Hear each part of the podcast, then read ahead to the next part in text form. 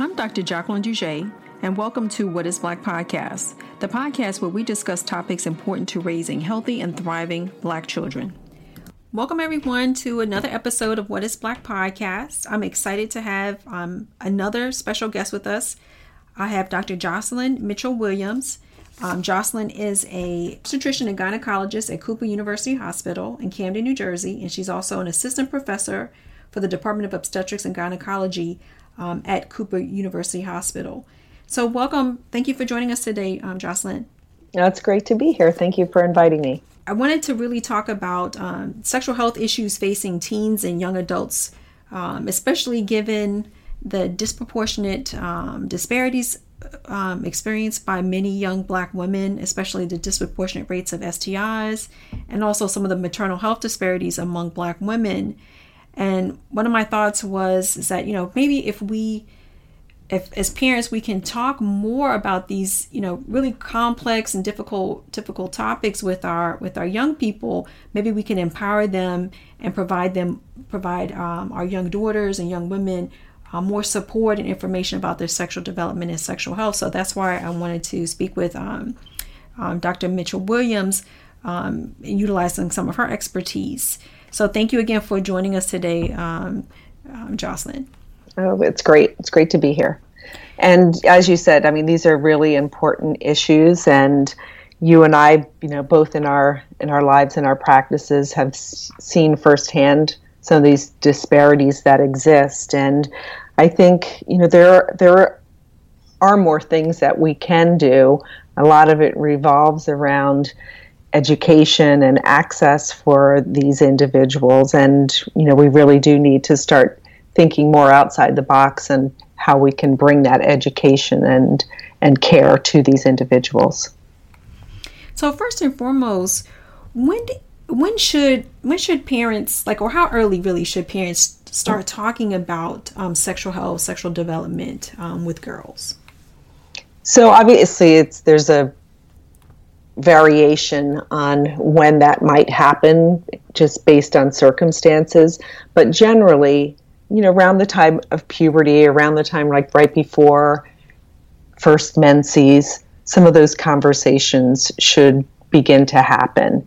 And depending on the rate of development of your daughter, those things might have to come earlier, uh, depending on circumstances uh, regards to living situations, what people might be expected, might encounter, that might also force you to have discussions earlier. If you know if there's concern about safety around uh, sexual predators and things like that, some of those conversations need to start earlier. And sometimes they do happen more in some of our minority populations. So those things also have to be taken into account. So you're a gynecologist by training. And I was just wondering when should, you know, you sort of set the set the stage for when um, a parent ideally should have conversations um, with their with their with their daughters. But so let's say the next the next step when should young women um, see a see a gynecologist? So the current recommendation by the American College of Obstetrics and Gynecology is that adolescents should have their first visit around the ages between 13 and 15 years old.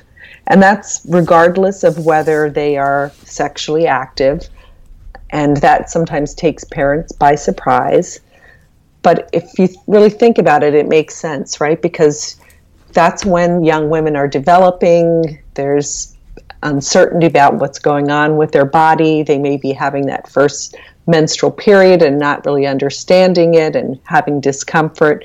So that's a perfect opportunity to sort of start the physician patient relationship so that when other issues do come up, then that teenager is much more comfortable having a more private conversation with a physician. So when when a, a parent takes their daughter to see a gynecologist, what are what are some of the things they can expect from that visit from the from the parent perspective, parent guardian perspective, and from the perspective of um, the young person that's being seen by the gynecologist? So, for the parent, one thing that they should expect, at least if they were a parent bringing a child in to see me, they should expect to be asked to leave the room for part of the conversation. And that's because I personally want to really allow that student to have, or that uh, patient to have the privacy to know that what goes on in the room is c- completely confidential.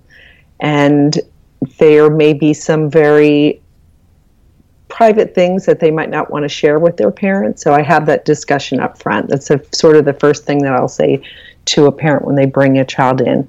I like them, the parents, to stay in the room so that I can make sure that I'm really getting a good family history. You know, that might revolve around, you know, history of bleeding disorders in a family if I'm worried about a patient who's having heavy menstrual cycles or so forth. So to really get that good background that you need to develop a patient's chart, but to let them know upfront that they will be asked to leave the room so that we can just have a more private conversation. For the teenager or the adolescent, I want them to know that this doesn't mean that we're going to do any internal examination, right? This is really sort of a developing a relationship. I'm going to ask a lot of questions. I will ask to at least look at the body to make sure that the level of development is appropriate for their age. But other than that, there does not need to be a physical or an internal exam at that time in most instances. So I want to make them feel comfortable about that so that they're not overly anxious and, and nervous about being in the room with me. I'm, I'm glad that you you know you really said that because I think there are parents that don't realize that there, there is an importance to sort of allow their their child to see the see the clinician see the provider separately from them. I know that you know i'm a i'm a parent as well. And sometimes you know you do feel like well you know you know you're a little nervous but at the same time you also you, you also want to know what what your child is saying. So it can be difficult to sort of you know, okay, leave the room when you really want to stay mm-hmm. there and you're used to like giving the history. So I'm glad that you said that so that parents sort of have that expectation going in. Um, and maybe too that they can, I don't know, maybe that may foster some conver- conversation that the parents can have um, with their child before going to, to see the gynecologist. But I don't know if you've ever, if you've experienced that before, if that um, parents um, finding out that they have to be separate from their from their um, from their child during the visit? Is it right. I mean i think their parents are very receptive to to hearing that when you put it frame it in the right way. If you are you know saying that it's very important for me to be able to have that private relationship with your daughter. I think people are understanding of that because those parents those mothers are you know generally have also a private relationship with their own gynecologist so that they sort of understand that but wherever possible, I do try to make that known ahead of time. So if I have a patient in my own practice who has a daughter, I try to remind them of the importance of bringing their daughters in at that early age to have a discussion because there's too much of a, a, thought out there by many parents that if you bring your daughter to a gynecologist then you're sort of giving them the okay to have sex and that's not that's just not the reality of it. There's you know so many more important reasons to have a daughter start seeing a gynecologist at an early age. Uh, having said that, it still is important for somebody to be having that conversation about pregnancy prevention and sexual health. And sometimes, quite honestly, parents aren't that comfortable doing it. So, I think you really got to you know, in a long winded way, am I trying to say that? I guess that is a fear, right? You want to know if your kid's sexually active or not, but at the same time, you know, you don't want to. I guess there, there might be a concern for for parents that, like you said, if by taking them, that they're saying that yes, they're giving permission um, for for to have sex. And I and I'm glad that you that you sort of kind of set that straight. It's really about health, right? So I want to talk a little bit more about that. You know, why sexual health is so important to overall health and wellness um, for for young people? Well, I mean, it's important because you want to make sure that one, you are encouraging healthy sexual relationships. You know, being a teenager is not always that easy. There's so many pressures from peers, from boyfriends, from media that, you know, put out the wrong message sometime. And you really want to make sure that people are aware of, you know, what a healthy sexual relationship looks like. So it's really important to have those conversations so that we don't have our our daughters, you know, being s- subjected to verbal abuse or physical abuse or sexual abuse. They need to see what a healthy relationship looks like and to have a discussion about that. Um, there's also a lot of peer pressure that goes on, and we see a lot of young women having issues with their body, but you know, body image issues, and that can sometimes lead to some inappropriate sexual relationships or behaviors or you know that could then spiral to a downhill thing if you know people you have people that are sexually abused at an early age and so it leads to mental health issues it leads to uh, eating disorders body image and obesity and all of those kinds of things so it's really important to hear those things early on in life to help establish what is and what is not appropriate. When you actually are talking with with um, young people, are those are do you also share information and talk about you know really dispelling myths that many um, many young people might have? You know, sometimes what people interpret as sexual acts or that you can't get an STD from doing this, that, and the other. Those are the kinds of conversations that you know we often have to have have with the younger population. Um, and some of that's you know because they hear maybe their sexual partners say, "Oh, you can't get pregnant," you know, on the first time. You can't get pregnant if you haven't had a menstrual cycle before. So displaying some of those myths is really important and you know really trying to emphasize obviously the use of condoms abstinence um, you know letting people know that it's it is okay not to have sex not to you know be pressured by individuals to engage in something if you're not ready for that kind of um, relationship and to make sure that when they are ready or they feel like they do want to take that next step that they are well prepared and have birth control options. And you might not see that patient maybe for after they've come in for that first visit. You know, we only generally see people annually, so there's going to be a whole year's time that goes by in the meantime. So you do want to have these conversations up front and maybe say, okay, you're not ready to have sex now, but do you know what to do if if you decide between that year span that that's going to happen? that you can call and make an, another appointment to see and talk about birth control. Or because you've already been, been seen, I will call in prescription for you so it's available for you.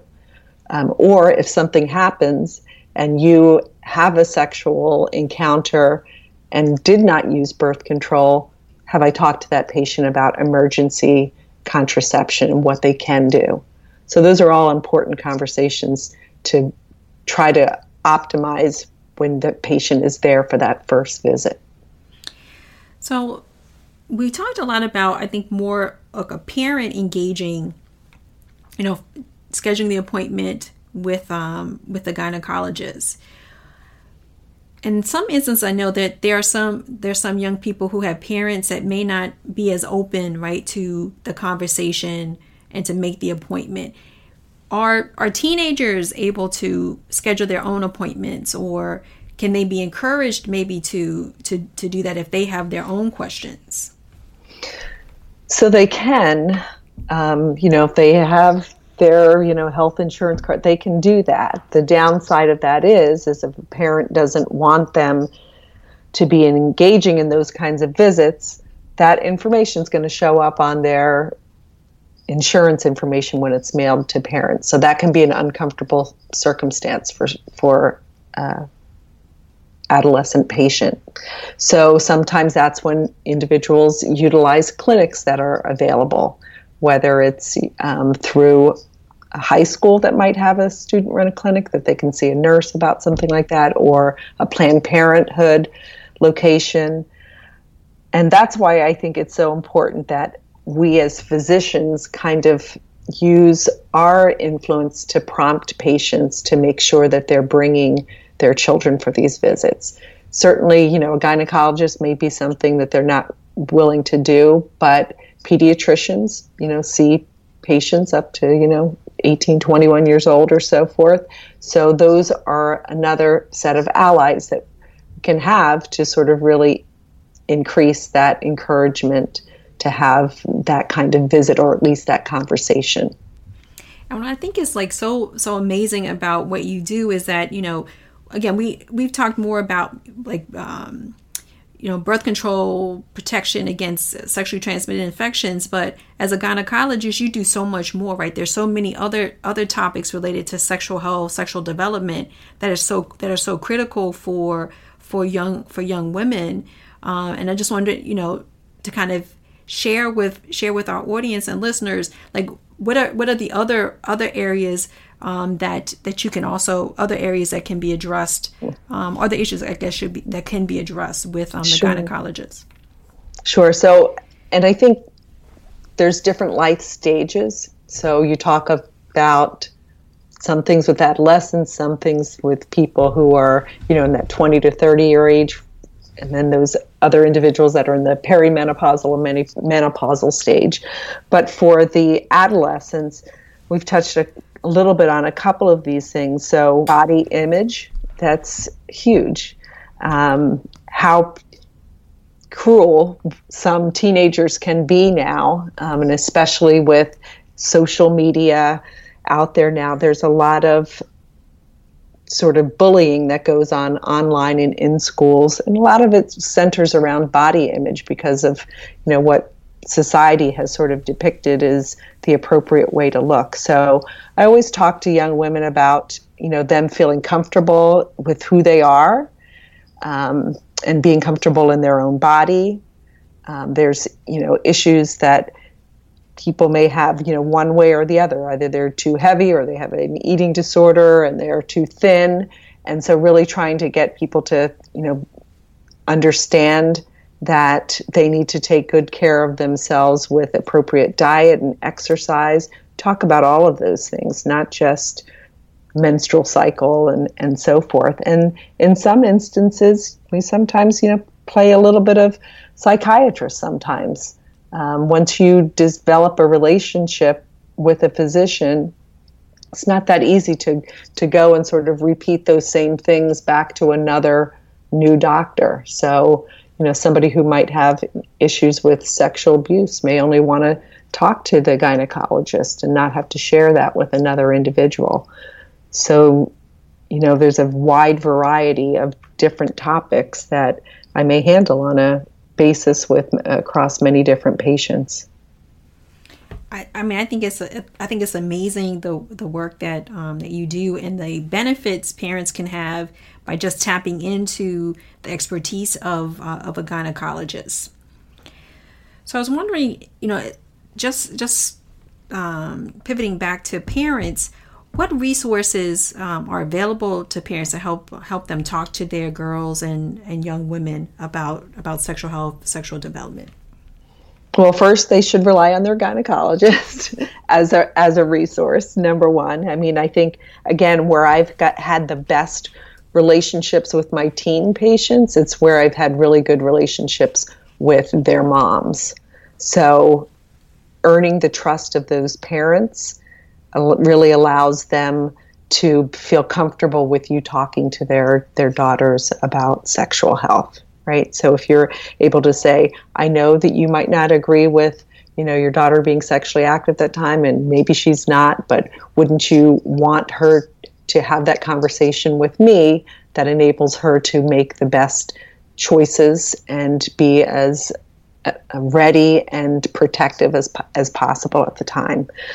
The other thing is, um, you know, there's a lot of resources that would be available in a gynecologist's office. The American College of Obstetrics and Gynecology puts out just tons of brochures um, that are available on a variety of different things from you know painful periods to teen pregnancy to um, STD prevention, all of those things. There's a lot of literature, and I would recommend using those kind of reputable resources versus um, you know talking to their friends, getting their information from their friends, and, and so forth. Which, as we've you know just discussed, there's a lot of myths that are out there that we don't want people sort of hearing.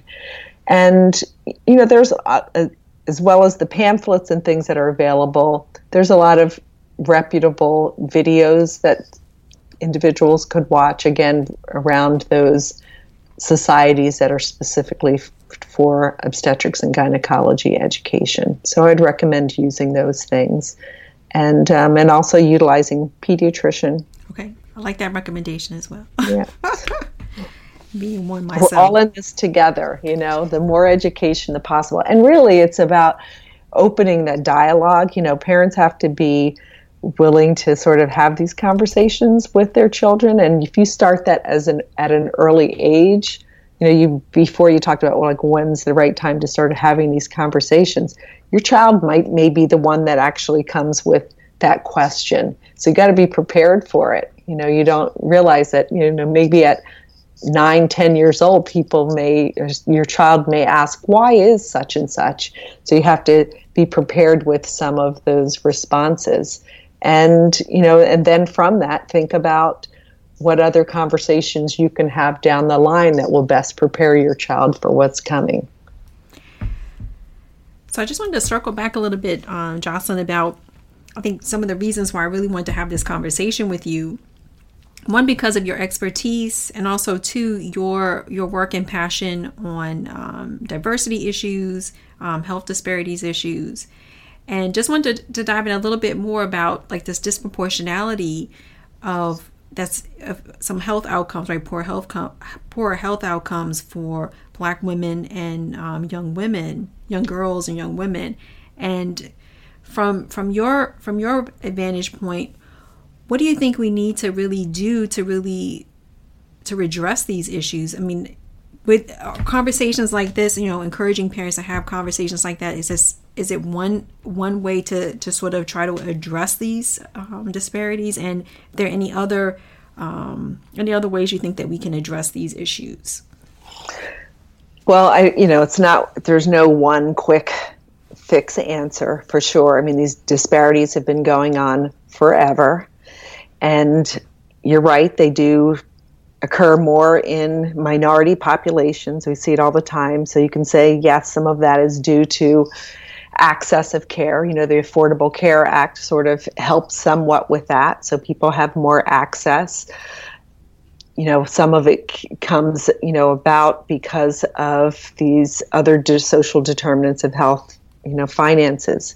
If you don't have the ability to buy birth control, guess what? You're going to have more individuals that then are, are getting pregnant still.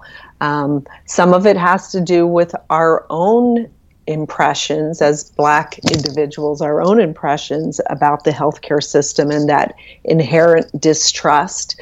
So that when people try to encourage us to use a different form of birth control or say that this sort of uh, treatment method is better, there's question, there's there's doubt whether the, the healthcare professionals being honest again. So there's a lot of work to do in that regard. Having more, and this has been you know my big push in in my career is that having more physicians that look like us helps. You know, you're much more likely to trust a physician from your own background if you're hearing it from them. Um, so we need more physicians that look like us. We need, to, as as black individuals or minority populations, we need to be more informed. So we have to do our part. We have to educate ourselves and use that education to educate our children. That information needs to be passed on. And when we're in situations, you know, so the big thing now is the, you know, three times, three to four times the number of like maternal deaths for black women.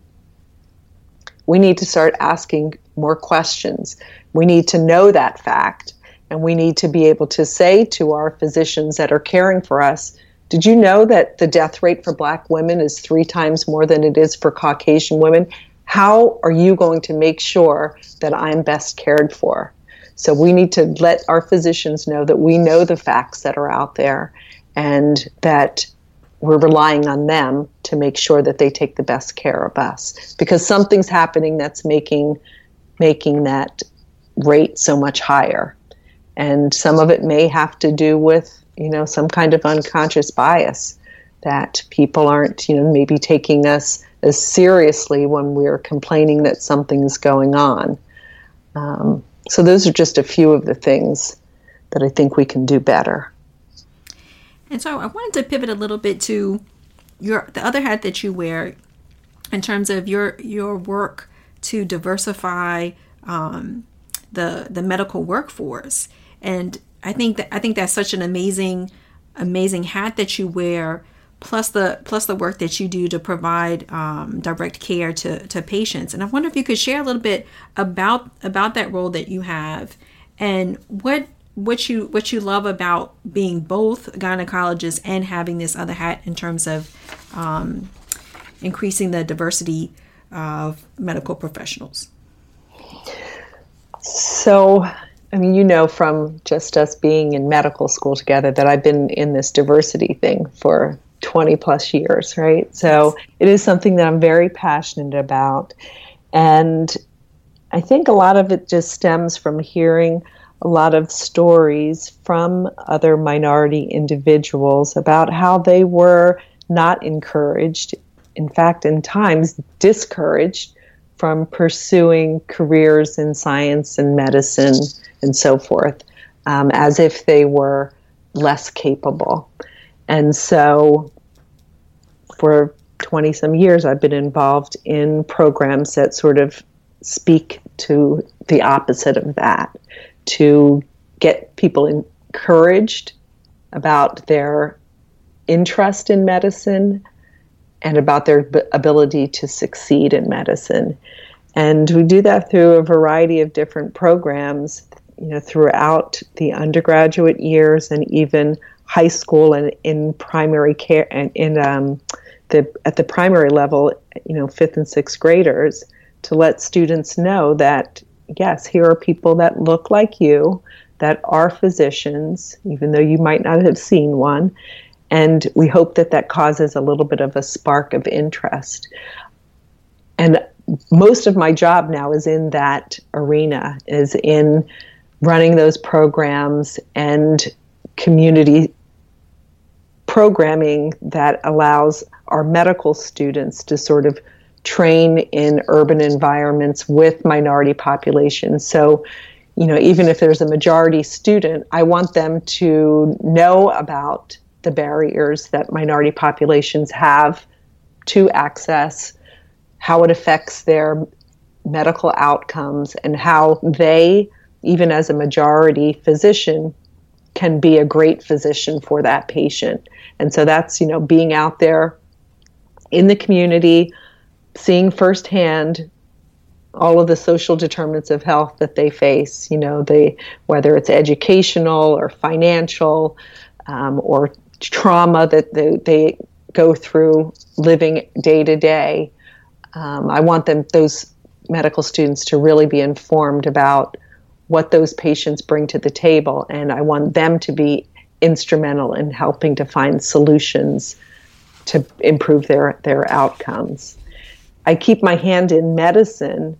I love, you know, taking care of patients, but I think especially it's really important for me to continue to see patients so that my third and fourth year medical students that are underrepresented in medicine see me in that role because still there's not enough of us out there practicing for them to see that they can also be successful. So this has been a great conversation, Jocelyn. I thank you for all the all the great things that you do and you will be doing. And I'm I'm hoping that parents that have listened to this episode have at least a little bit more knowledge and feel more comfortable knowing that they can um, utilize a gynecologist to help them as a not only as a resource but also help um, help improve the health and well-being of their of their daughters. Well, thank you so much for inviting me to talk and it's been great reconnecting with you and I hope to further these conversations. Thanks for joining us this week on What is Black podcast. You can follow us on Instagram, Twitter, and Facebook. And for more information about the podcast, our blogs, and subscribe to our upcoming newsletter, go to our website at whatisblack.co. As always, subscribe to the show to catch every new episode. And don't forget to leave us a review so we can continue to bring you fresh content. Until next time, thank you for listening.